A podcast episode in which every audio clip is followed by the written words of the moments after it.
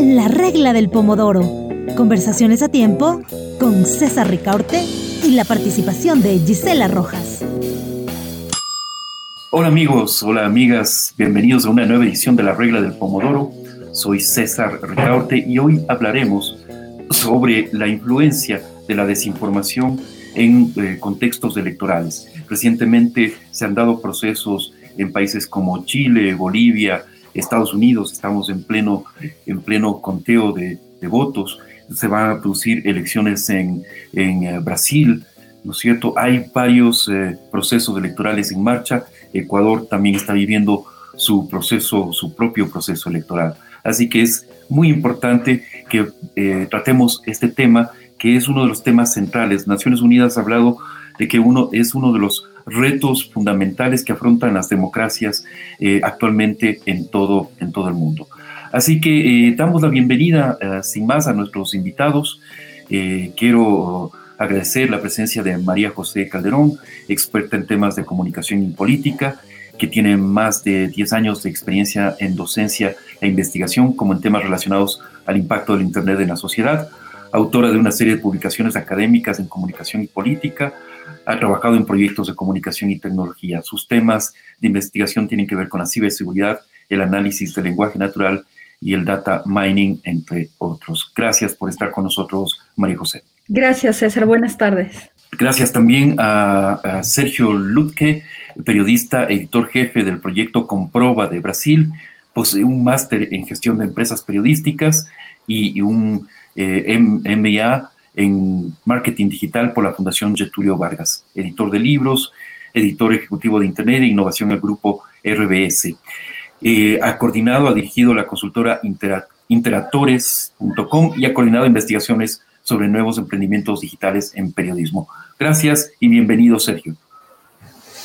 Buenas tardes, César. Eh, gracias por invitarme. Un placer estar con ustedes. Y finalmente saludamos a Carmen Cecín, reportera en eh, nbcnews.com y NBC Latino, autora de varios artículos sobre el impacto de la desinformación en los votantes latinos en Estados Unidos. Gracias por estar con nosotros, Carmen. Eh, y vamos a comenzar el programa eh, contigo, con, recabando la información y, lo que tú has podido averiguar en, en, tu trabajo investigativo en, Estados Unidos. Pero vamos primero a dar paso a nuestra compañera Gisela Rojas, quien tiene información de contexto para situar este, la discusión en este programa. Bienvenida, Gisela. Gracias, César, y a quienes nos acompañan en este programa de la regla del Pomodoro.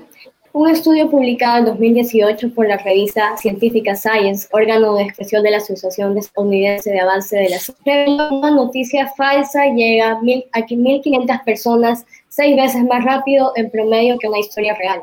De hecho, las historias falsas eh, superan la verdad en todos los temas incluidos, en temas de negocios, el terrorismo, la guerra, la ciencia, la tecnología, además del entretenimiento. Las que son sobre todo más compartidas son las que tratan sobre política.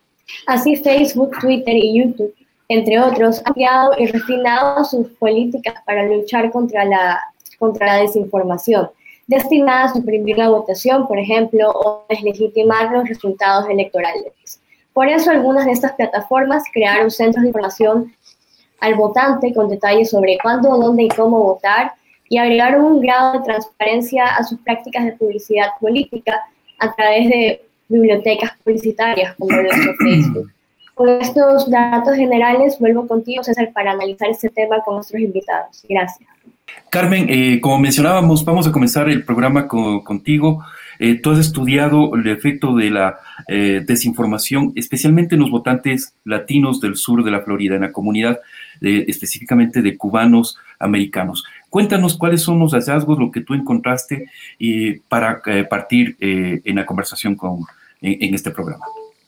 Bueno, aunque la desinformación siempre ha existido, se vio durante la pandemia, a eso como marzo, abril, que se agudizó el, tema de, desinformación.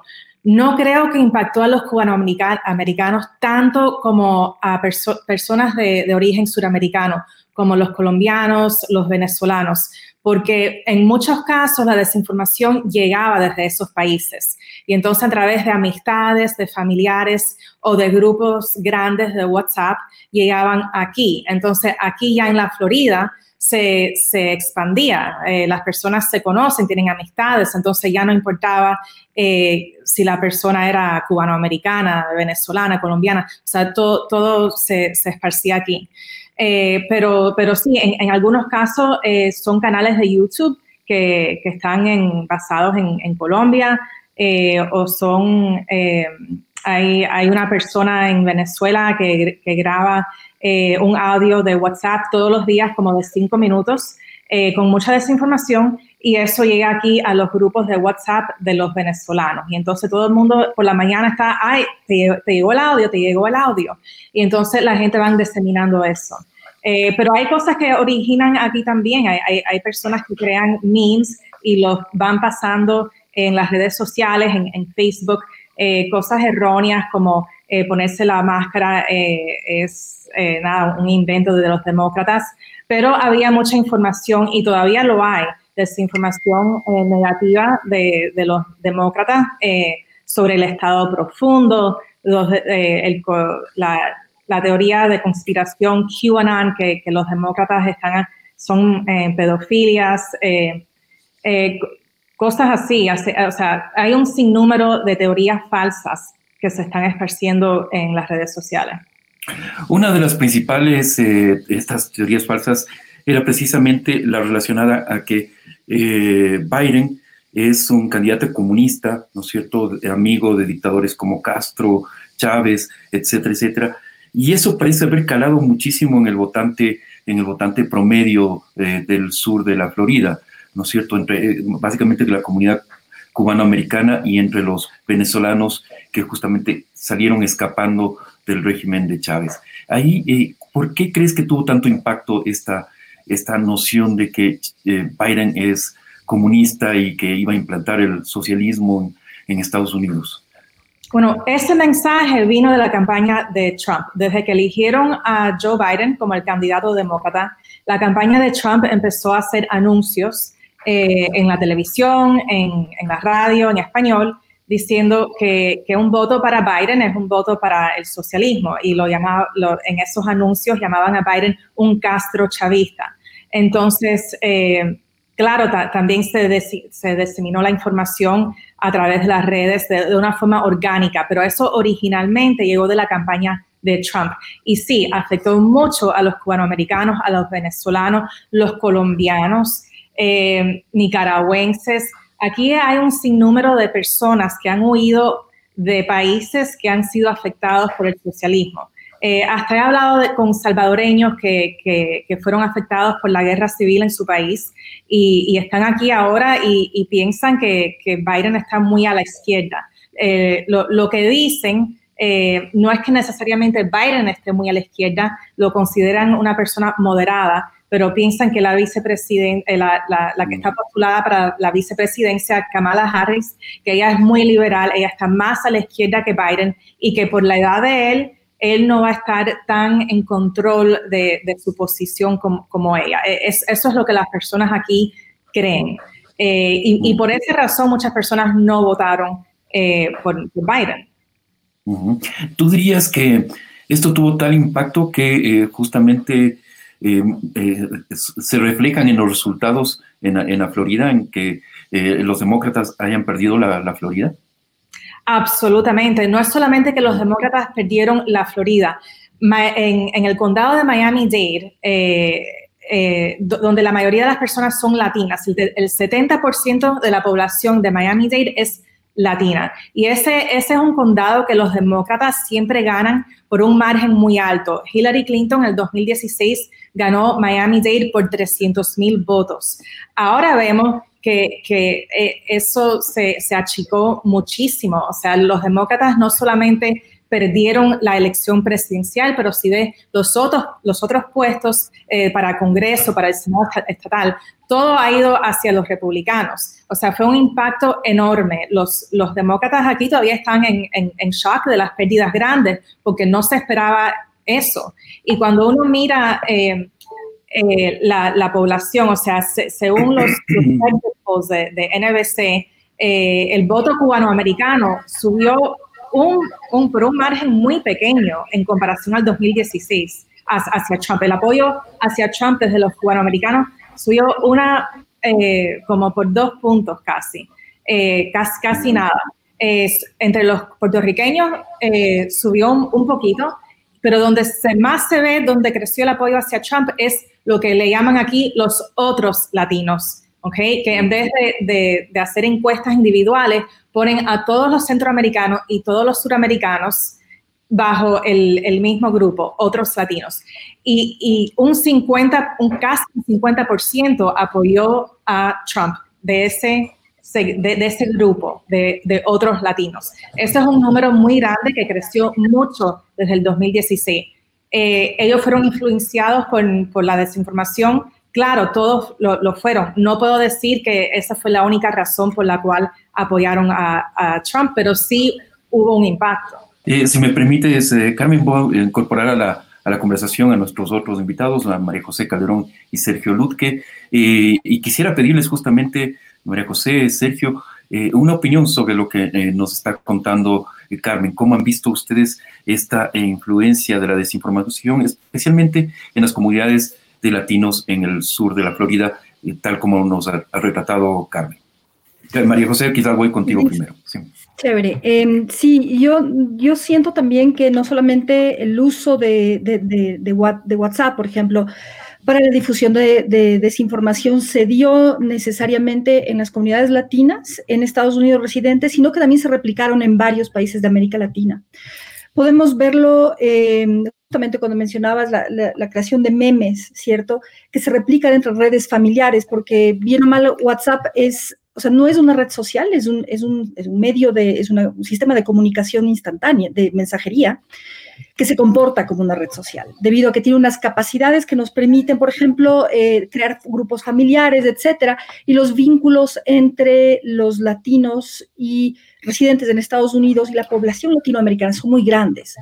Y mm, justo lo que mencionabas, este, este riesgo, este miedo que existe hacia los rezagos del socialismo del siglo XXI, se vieron reflejados tristemente, ¿verdad? En, me imagino algunos de los resultados, sobre todo en Miami, lo que mencionas hace un momento. Entonces, yo creo que esto también se replicó en, América Latina. Existe mucha desinformación que sale a partir de justamente lo que está pasando en, las elecciones en este momento, o sea, la gran demora debido a, la cantidad gigantesca de votantes, por mm, primera vez en 100 años, creo. Pero esto, estos, estos factores sí determinan eh, ciertos comportamientos que se replican desde eh, los países de origen de muchos de los migrantes en, Estados Unidos. Gracias, María José. Eh, Sergio, no sé si tienes algún comentario sobre lo que nos ha contado Carmen. No exactamente sobre, bueno, perdón por mi portuñol. Aquí nos entendemos, estamos de diversas, diversas partes. No, no exactamente sobre eh, la desinformación en, Florida, porque no estoy acompañando tan, tan cerca, pero lo que se ve es que la desinformación está globalizada, entonces eh, mucho de, lo que se, de las tácticas que son utilizadas en algunos lugares eh, son después utilizadas en otros. Y, hay componentes que, que, que aparecen ahí y, aparecen aquí también, que son esos componentes eh, o esas partes muy emocionales de, las, de la desinformación, de los, de los bulos, de, la, de, los contenidos de, desinformación. Entonces, el miedo eh, fue una constante en la desinformación que, que ha circulado en Brasil en 2018 y, creo que, sea lo mismo, pero por lo que Carmen ha, contado a, nosotros. Eh, la, desinformación eh, eh, tiene, está globalizada también en las, tácticas, las, los esquemas que, que son utilizados y, entonces a partir de ahí se construye la desinformación para locales más específicos. Gracias, Sergio. Eh, Carmen, regreso contigo. Eh, tú mencionabas un tema muy importante, que el, el contexto de la desinformación electoral, especialmente en las comunidades latinas, también arranca desde la pandemia, ¿no es cierto? Tiene una conexión con la desinformación alrededor de la COVID-19. Esto significa que los mismos, las mismas redes de desinformación que actúan en el proceso electoral actuaron también durante la, pandemia? ¿Son las mismas redes? Lo que sucedió durante la pandemia, aquí específicamente en Miami, es que eh, muchos líderes de la comunidad, eh, tipos activistas, empezaron a crear grupos muy amplios, muy grandes de WhatsApp por motivo de la pandemia, vamos a decir eh, inseguridad de comida. Vamos a crear un grupo de WhatsApp para que la gente sepa dónde están eh, repartiendo comida. Eh, vamos a crear otro grupo de WhatsApp para que la comunidad esté enterada sobre cómo protegerse del COVID. Entonces, esos grupos muy grandes que tienen como 200 personas, poco a poco fue cambiando, el tema fue cambiando y la gente empezaron a, pasar desinformación, pasar eh, videos eh, que a veces originan en, Colombia y en otros países, hablando de las elecciones aquí y, del, comunismo que va a llegar a Estados Unidos y, temas así. Así que eh, sí, yo noté que, empezó o, que agarró mucha fuerza durante la pandemia. También mucha gente estaba en la casa durante la pandemia, no estaban trabajando y tenían mucho tiempo para estar mirando estos videos, para estar eh, pasando los videos de, grupo en grupo. Una cosa que eh, tú has señalado en, tus artículos, que además han sido reproducidos eh, o han servido de base para informes en el New York Times y en el Washington Post también, es que el impacto que ha tenido en los votantes más jóvenes, además. Esta, esta desinformación ha calado muy hondo en los nuevos votantes, en los jóvenes, ¿no es cierto?, de las comunidades eh, latinas. ¿Por qué crees que eh, son más impactados? Porque se supone, según los diversos estudios, que más bien los nativos digitales son más, eh, menos propensos a caer en las redes de la desinformación. Bueno, sí, se, ve que, que, hay gente jóvenes impactadas y también personas que no, que no hablan inglés y que adquieren información sobre familiares, sobre amistades, eh, a través de, WhatsApp. Eh, entonces, sí, en, ese sentido sí han sido impactadas. Y otra cosa muy importante de destacar es que entre toda esta desinformación siempre hay eh, el tema de que la, prensa no está informando el pueblo, que estamos engañando al pueblo.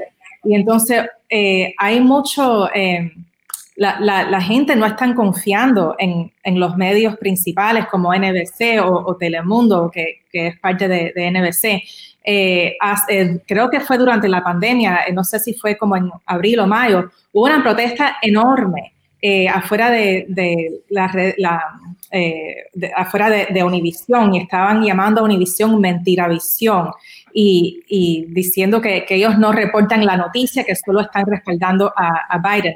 Le puedo decir que, mi experiencia personal en cubriendo las elecciones, cuando yo he salido a los sitios de, votación para entrevistar a personas que están votando, muchos, muchas de las personas que yo entrevisto me han dicho, eh, y, realmente tú vas a poner lo que yo puse, porque ustedes no, no, no están con Trump, ustedes no, no van a querer poner lo, que yo voy a decir. Entonces, la gente no está confiando aquí, los latinos aquí no están confiando en eh, los medios eh, de, información, de, noticias tradicionales. Finalmente, para, liberarte, y gracias Carmen por, estar aquí, y sabemos que, tienes unas jornadas muy intensas de trabajo alrededor de las elecciones, pero eh, simplemente para saber, ¿dónde crees tú que va a derivar todo este, este fenómeno? ¿no es cierto? Ya se, se han expresado en las urnas, en este momento hay mucha disputa alrededor de los votos. ¿Tú crees que pueda derivar en acciones de violencia o, esto va a canalizarse de alguna, de alguna otra forma? ¿Cómo ves actuando eh, eh, finalmente estas redes de desinformación en este momento? Bueno, tristemente la desinformación sencillamente no se va a terminar con las elecciones. Eso va a continuar igual que ha continuado en países en Latinoamérica, igual que ha continuado aquí en Estados Unidos entre comunidades americanas conservadoras. eso empezó aquí en el 2016 entre las comunidades americanas conservadoras y bueno, ahora fue que llegó a los latinos aquí. Y, eso va a, continuar. Todavía no se ha visto ninguna violencia, aunque en muchas ciudades eh, compañías y, edificios de oficinas se prepararon para violencia. En Washington, en Nueva York, se ven tiendas que están eh, con, con cartón, no cartones, pero eh, madera cubriendo las ventanas porque estaban esperando que la gente saliera a las calles. Todavía es muy temprano decir qué cosa va a pasar porque no sabemos lo que va a pasar con las elecciones. Hay, hay que ver cuáles son los resultados, cómo reacciona el presidente y cómo, reacciona, cómo reaccionan la gente que, que lo apoya. Perfecto, muchísimas gracias Carmen y bueno, eh, esperemos que todo salga bien con las elecciones, eh, con esta proclamación de resultados y, avance eh, normalmente. Muchísimas gracias una vez más, Carmen, por estar en este espacio. Y bien, retomo la Gracias a ti. Y retomo la conversación con Sergio María José. bueno, o sea, vemos un contexto, quería conversar con Carmen, tener este testimonio eh, ¿no es cierto?, tan caliente en este momento como es eh, de las elecciones de Estados Unidos. Pero ¿qué está pasando en América Latina? Eh, en Brasil también ya hay elecciones en poco, en poco tiempo, Sergio. las últimas elecciones presidenciales fueron masivamente afectadas por redes de desinformación, lo que nos decía María José hace un momento, principalmente a través de WhatsApp, ¿no? Se ha convertido en uno de los canales principales de desinformación en, en toda América Latina. Así que analicemos el contexto latinoamericano. Sergio, ¿cómo van las cosas en Brasil? María José, un poco cómo has visto eh, lo que está pasando en, lo que pasó en Bolivia, Chile hace poco y ahora en Ecuador. Así que Sergio, vamos contigo primero Brasil y luego con María José. Perfecto. Bueno, eh, en Brasil tuvimos eh, en 2018 unas elecciones presidenciales eh, muy polarizadas y, tuvimos mucha desinformación eh, circulando en las redes sociales, eh, en WhatsApp principalmente. después de eso, lo que se vio es que los grupos, las páginas que eh, que han eh, compartido la, desinformación en, 2018, permanecerán muy activas en 2019, eh, dando apoyo o haciendo críticas al presidente Bolsonaro. Nos, nosotros acompañamos muy, muy cerca en 2019. En este año lo, lo, que se vio fue, fue algo un poco distinto porque con la pandemia, a partir de marzo, los temas de la salud de, la pandemia fueron eh, secuestrados. No, sé si, esta es una palabra que eh, existe en español, pero los grupos secuestraron eh, el tema de, la pandemia y lo que vimos por aquí es lo que se vio en, en otras partes del mundo, que los grupos más conservadores se ponieran eh, en la defensa de, la, de, algunos de algunas medicinas como cloroquina, ivermectina y, otros. Eh, eh, fueran contra el lockdown, las medidas de aislamiento, incluso de las máscaras, y, y los grupos más a izquierda eh, hicieron la, defensa del otro lado, de que, de, había necesidad de aislamiento, siguiendo eh, de cierta forma eh, lo que la OMS, la ciencia, ha, determinado. Hubo también una, una disputa muy, muy fuerte entre los gobiernos federal y, estaduales que tenían eh, visiones eh, distintas de, lo que hacer con, con en la pandemia y, todo eso está muy presente hasta ahora. Eh, lo que vimos es que la, parte muy importante de la, población no tiene más interés, no, no, está más interesada en, en, los temas de la pandemia pero es lo que, es lo que se publica de, desinformación. Tenemos en, algunos días más las elecciones municipales en Brasil. esto es un, no es un asunto, no es un tema que se hable en las redes. Eh, prácticamente no se sabe de nada de las elecciones por las redes sociales. Eh, lo, que veo es que hay más personas hablando de las elecciones en Estados Unidos porque también hay una disputa por narrativas aquí que, tienen a ver con Trump y, no se habla casi nada sobre las elecciones eh, municipales. Eso es increíble porque eh, son cerca de 10 días para, para que tengamos las, las elecciones por aquí. o, lo que, lo que se ve más en, este momento es también que hay una, un movimiento anti-vacunas y eso es muy preocupante porque eh, Brasil tiene una cultura de, de, inmunización muy fuerte. Eh, hubo campañas eh, muy amplias de, inmunización para, para, varias, de, varias enfermedades y, ahora, eh, por primera vez, se ve eh, eh, que hay movimientos que, que están contra, que están contrarios a, a vacinación. Entonces, eso es muy preocupante mm. en este momento, es lo que más me preocupa. Gracias, Sergio. Es decir, hay una correlación muy fuerte entre la desinformación que se ha generado durante la, la pandemia con eh, la desinformación en los contextos electorales. Eh, eh, y quisiera entonces retomarlo con María José. si por favor lo pueden, pueden subir. Gracias a María José a la sala. María José, ¿cómo, cómo ves tú? hay algunos elementos sobre la mesa que quizás se reproducen en otros países de América Latina, en Ecuador, decíamos, en Chile, Bolivia, ¿no es cierto?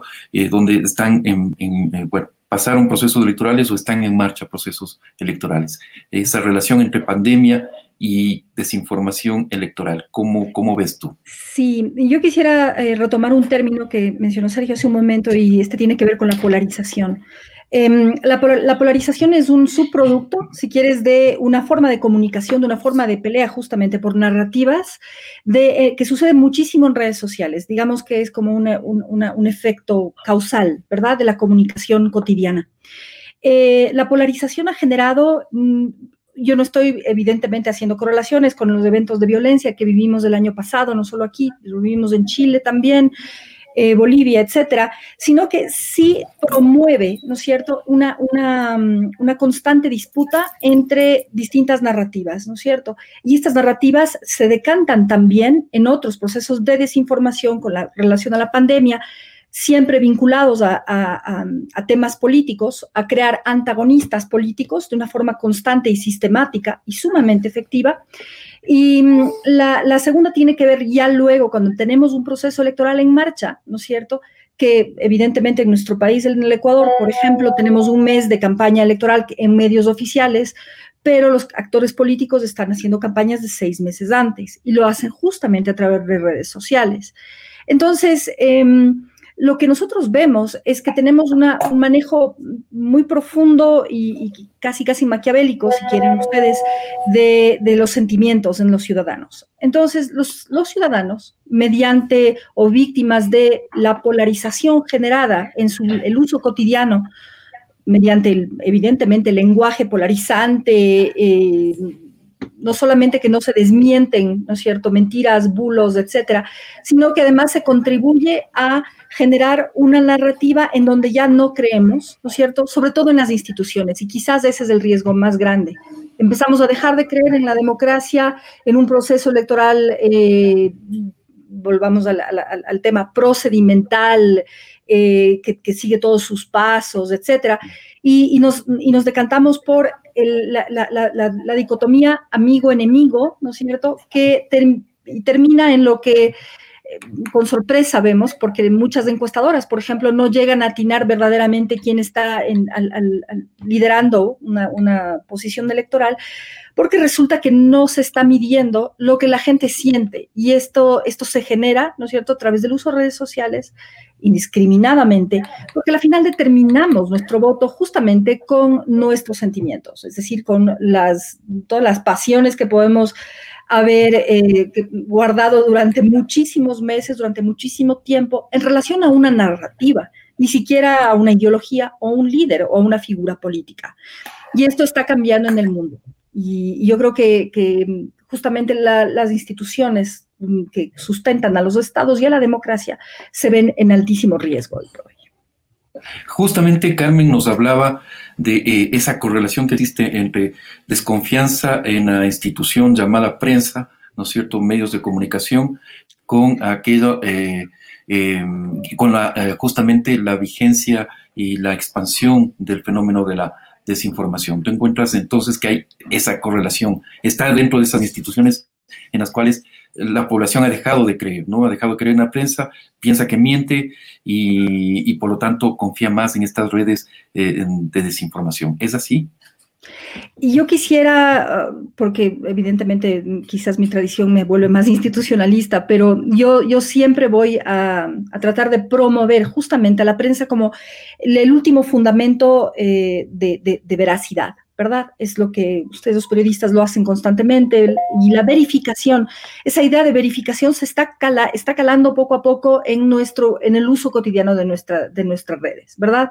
Cuando alguien envía un mensaje sin verificación en, una, en un grupo de familia, digámoslo así, o, de los, del vecindario, del colegio de tus hijos, etcétera, alguien puede decir, mira, esto es falso, ¿verdad?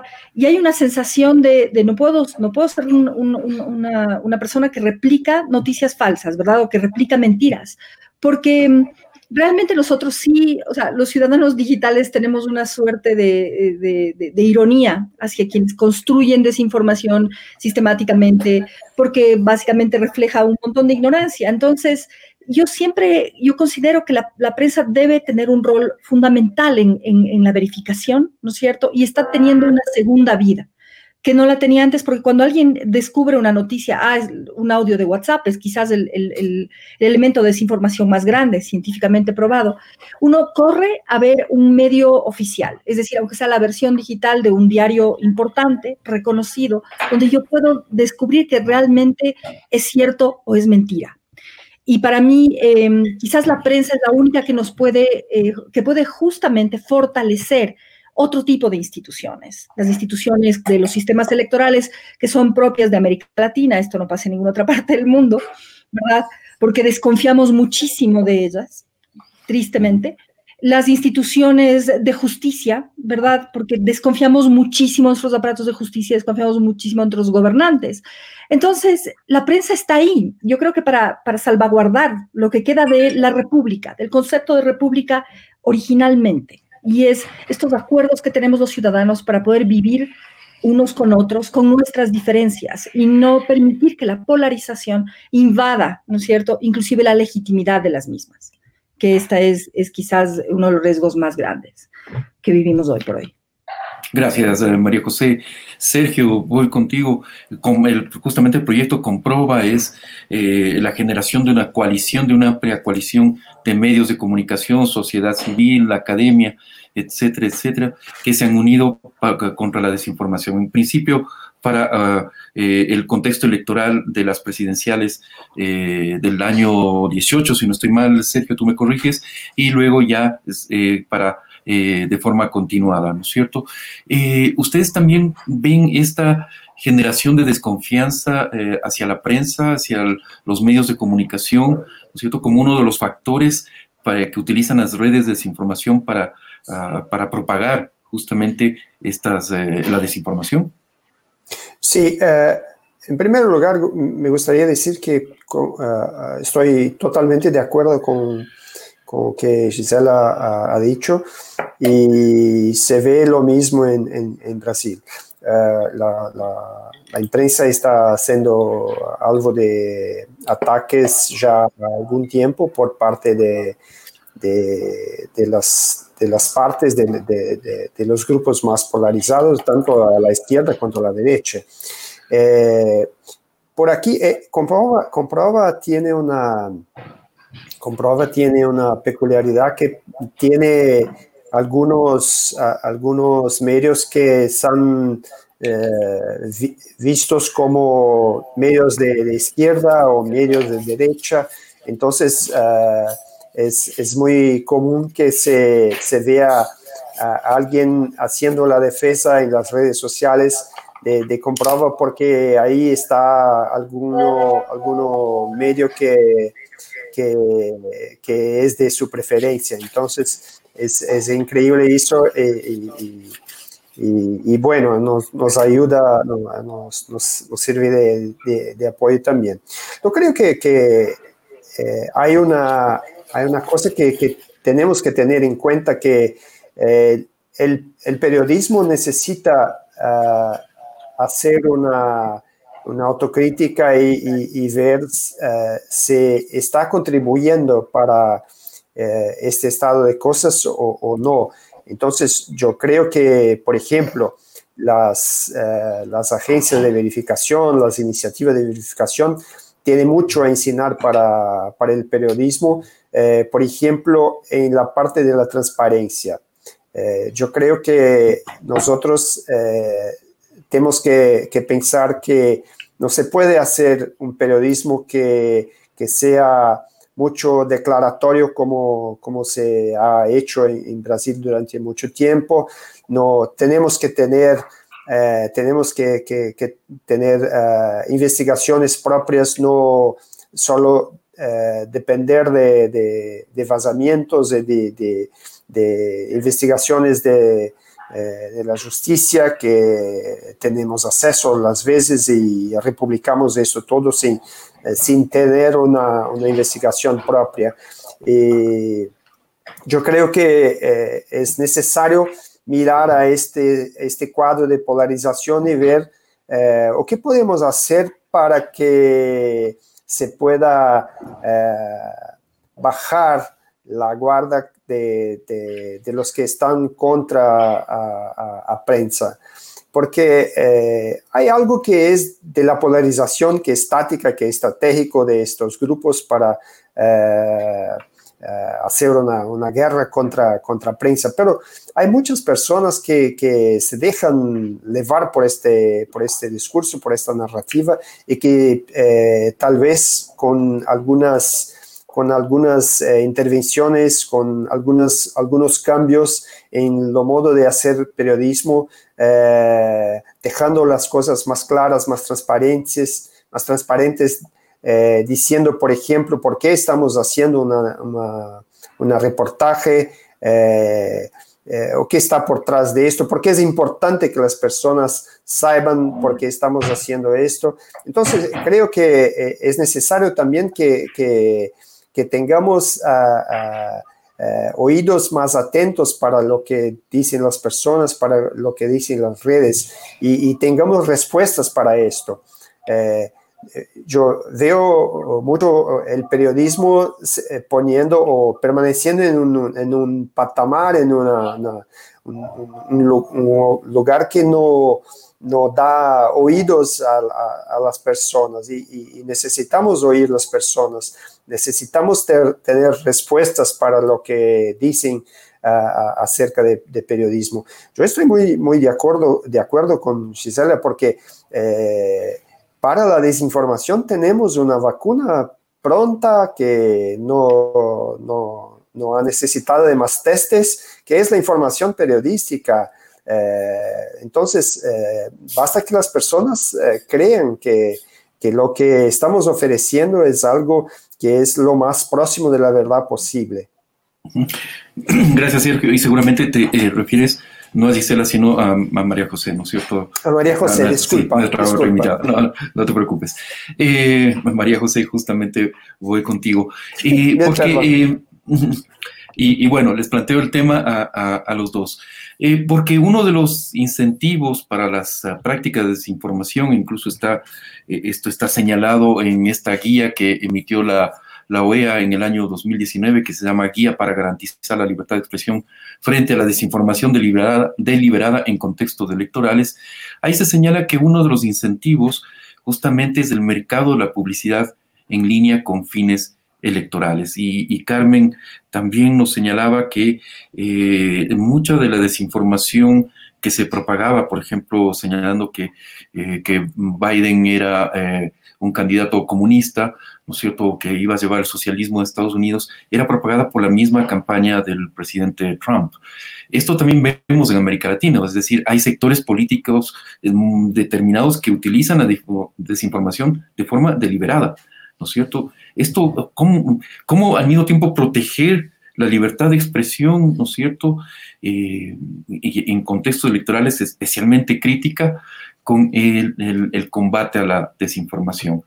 Eh, y introduzco otro elemento, María José, tú fuiste hasta hace poco directora del Instituto de la Democracia eh, en, Ecuador.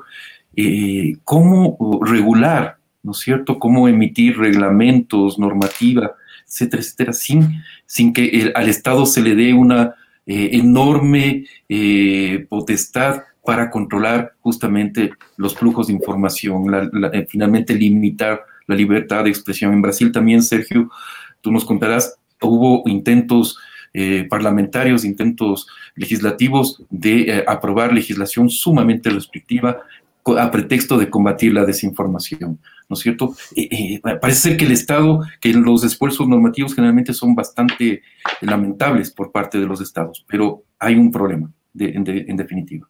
Entonces, eh, con esos elementos les, planteo cómo combatir la desinformación, cómo construir una normativa, digamos, que combata la desinformación sin afectar la libertad de expresión y cómo de alguna forma controlar a estos grupos políticos que eh, deliberadamente utilizan la desinformación en sus campañas electorales. Eh, eh María José, voy primero contigo y después con Sergio. Sí.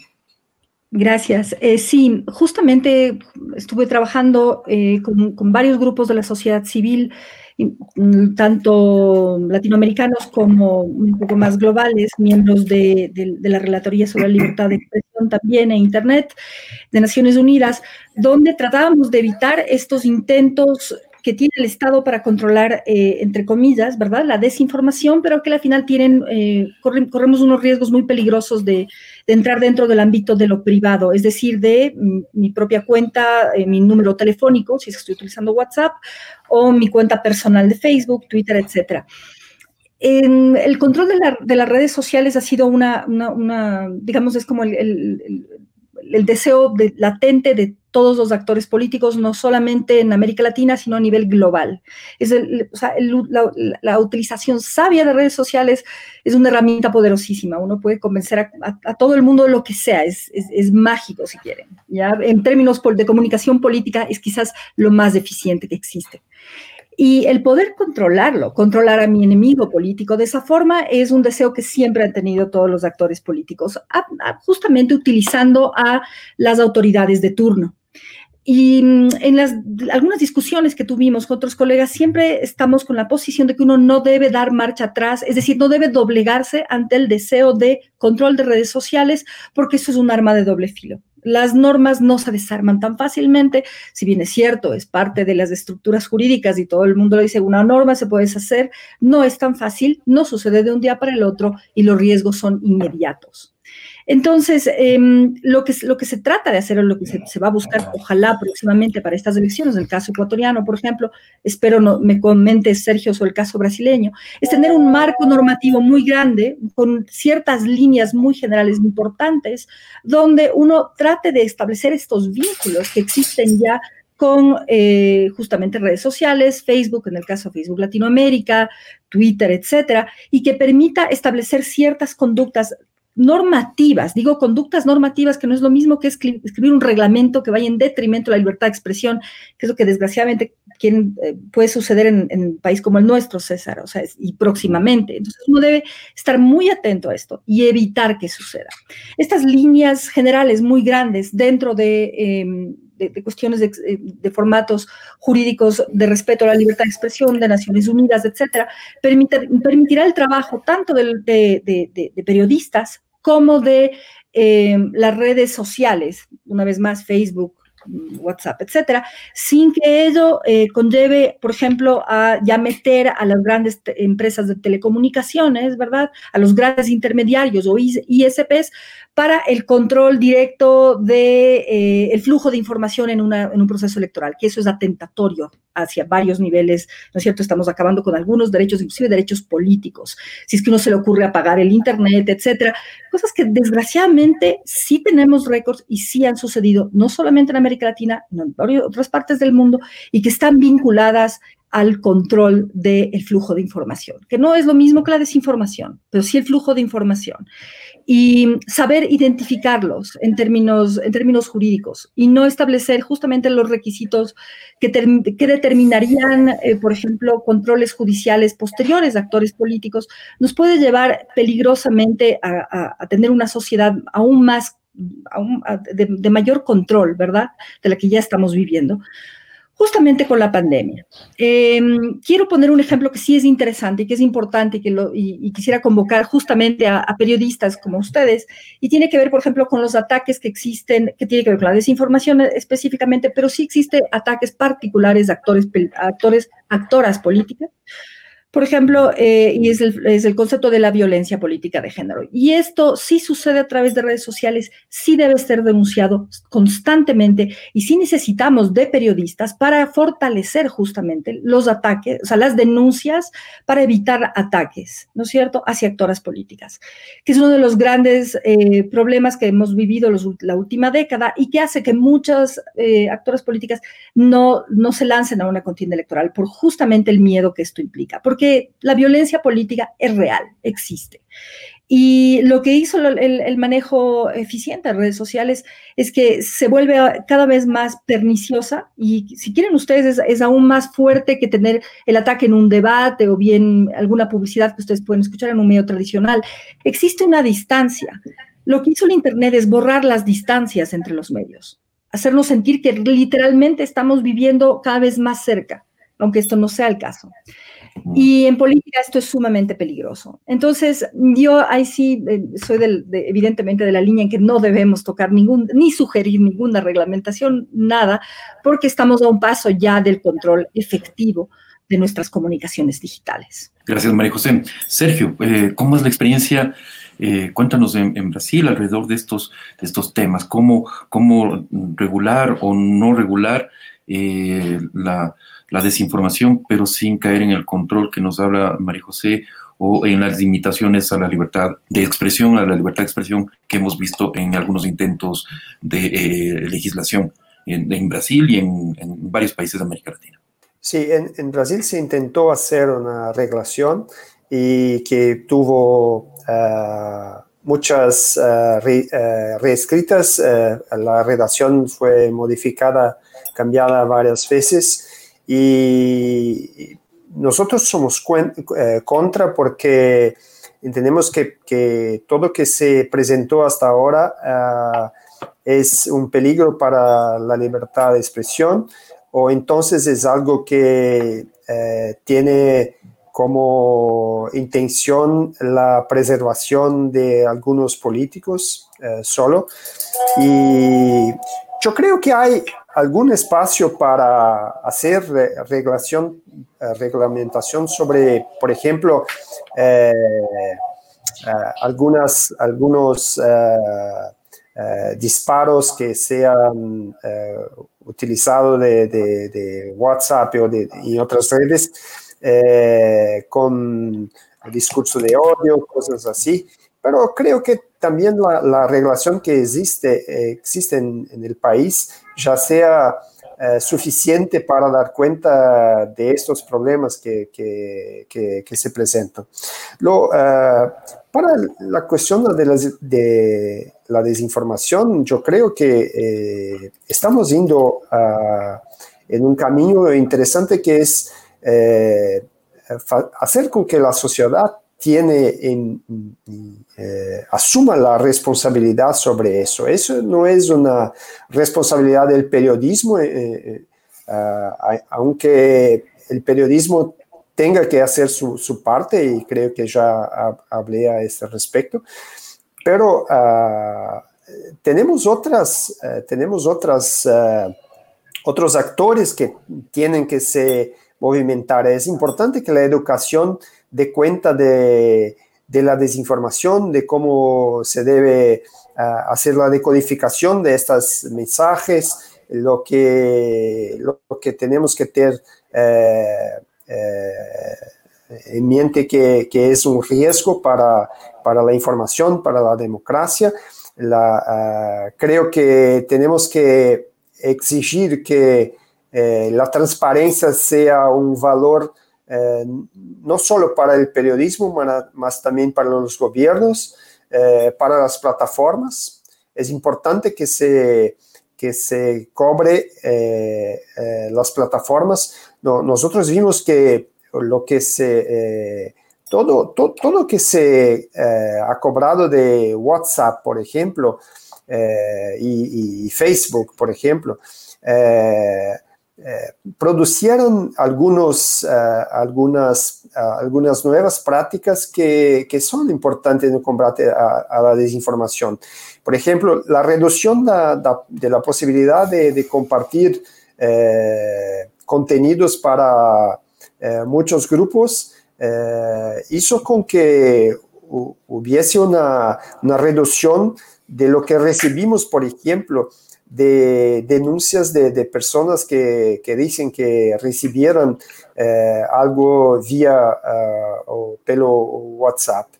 Eh, claro, es claro que la Internet es muy fluida, entonces las personas que se vean un obstáculo por la frente eh, procuran otra, otro modo de, hacer su, su, trabajo. Entonces, eh, en cuanto a lo que recibimos vía WhatsApp ha reducido, se ha aumentado lo que, lo que vemos en los sitios que se hacen eh, que, se dicen sitios de, información o que utilizan eh, nombres de, medios y narrativas que son narrativas periodísticas, pero eh, lo que hace es compartir desinformación, compartir mentiras y contenidos que son que tienen un viés político muy claro.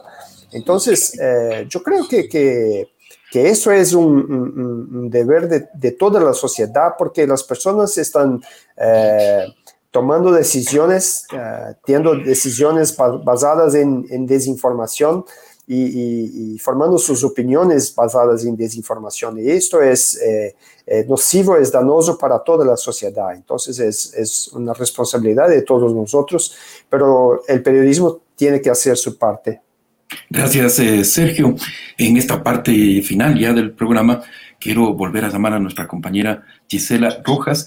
Eh, hemos hecho un pequeño sondeo en redes sociales, así que Gisela, por favor, danos cuáles son los resultados de ese sondeo que, vale la pena aclarar siempre, no tiene valor estadístico, obviamente. Sí, gracias, César. Pues tomando en cuenta que la publicidad con fines electorales ha sido uno de los incentivos identificados en las prácticas de la desinformación Preguntamos en redes sociales si creen que este tipo de publicidad debería ser regulada en Ecuador. El 81.8% de los encuestados respondió que sí debería ser regulada este tipo de publicidad para fines electorales, frente a un 18.2% que respondió que no necesariamente debería ser regulada. Como bien dijo César, este sondeo no es representativo, pero pues sirve para hacer una idea de cómo la ciudadanía percibe el tema. Y con esto, César, vamos al último bloque. Gracias, eh, Gisela. Bien, tenemos ya a las intervenciones de cierre de Sergio y María José. En este momento saco mi relojito de cocina, ¿no es cierto? Este relojito pomodoro, que en realidad es un gatito pomodoro, ¿no? Es, eh, y les doy un minuto para que hagan sus intervenciones de cierre. Cuando se cumpla ese minuto, pues sonará el, relojito.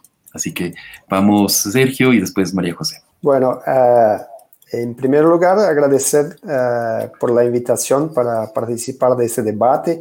Es uh, increíble cómo los problemas que vemos en, Brasil uh, son los mismos problemas que, vemos en otros países de Latinoamérica e incluso de los Estados Unidos. Entonces hay realmente una globalización de la desinformación. La buena noticia me parece es que si, si tenemos todos los mismos problemas, eh, tal vez podamos eh, compartir más las soluciones y, y, y que esas soluciones eh, puedan también servir a todas las partes de todos los países, todas los, las poblaciones en la lucha contra la desinformación. Muchas gracias, gracias a todos. Gracias, Sergio. Unos segundos te faltaron, pero está perfecto. Eh, María José, voy con tu cierre. Déjame volver a poner el, el relojito Pomodoro. Aquí está. Entonces, tu minuto. Eh, yo, yo siento que tenemos una, un rol histórico, ¿no es cierto?, que jugar los ciudadanos todos digitales. Como mencionaba muy bien hace un momento, la educación aquí es fundamental. Eh, reactivándolo desde la educación primaria, ¿no es cierto? El uso sano de, de las nuevas tecnologías tiene que integrar también un proceso clave de identificación de lo que es falso, lo que es nocivo. Porque eso justamente va a construir un nuevo tejido social. Y yo tengo mucha fe que debemos, o sea, desde ya empezar a implementarlo de alguna forma. El rol de los medios y los periodistas aquí es clave, medios tradicionales, algunos en vías de extinción, otros teniendo una segunda vida en su, en su, formato digital y que debemos aprovechar al máximo, ¿no es cierto?, para fortalecer las instituciones, como mencioné antes, las instituciones que conforman las repúblicas modernas, que están cada vez más en, en, en, o sea, no necesariamente es que la democracia siempre ha tenido, siempre está en conflicto, siempre tenemos procesos de carencias democráticas, sin embargo, tenemos que pelear hasta el final para que no desaparezca. Y eso es lo que estamos viviendo ahora, justamente con el uso indiscriminado de redes sociales. Gracias, María José. Justo tu minuto. Y bien, eh, les quiero agradecer a mis dos invitados, María José Calderón, a Sergio Lutke y bueno, también a, a, a, la periodista Carmen Cecín de NBC News que eh, también nos dio su testimonio en este programa. Me quedo con eso que decía Sergio, de que es importantísimo intercambiar experiencias para justamente eh, tener esos aprendizajes, esa curva de aprendizaje, ¿no es cierto? Y combatir de mejor forma la desinformación en cada uno de nuestros países. Realmente aprendemos muchísimo escuchándolo Sergio, María José y por supuesto a Carmen. Les comprometemos por eso a que volvamos a invitarlos próximamente y seguir tratando este tema tan interesante. Gisela. Sí, gracias César, gracias a quienes nos acompañaron hoy en este programa. Síganos en nuestras redes sociales, en Facebook, Instagram y Twitter como arroba y hasta una nueva edición. Muchísimas gracias. Fuerte abrazo, les esperamos la próxima semana. La regla del pomodoro. Conversaciones a tiempo con César Ricaurte y la participación de Gisela Rojas.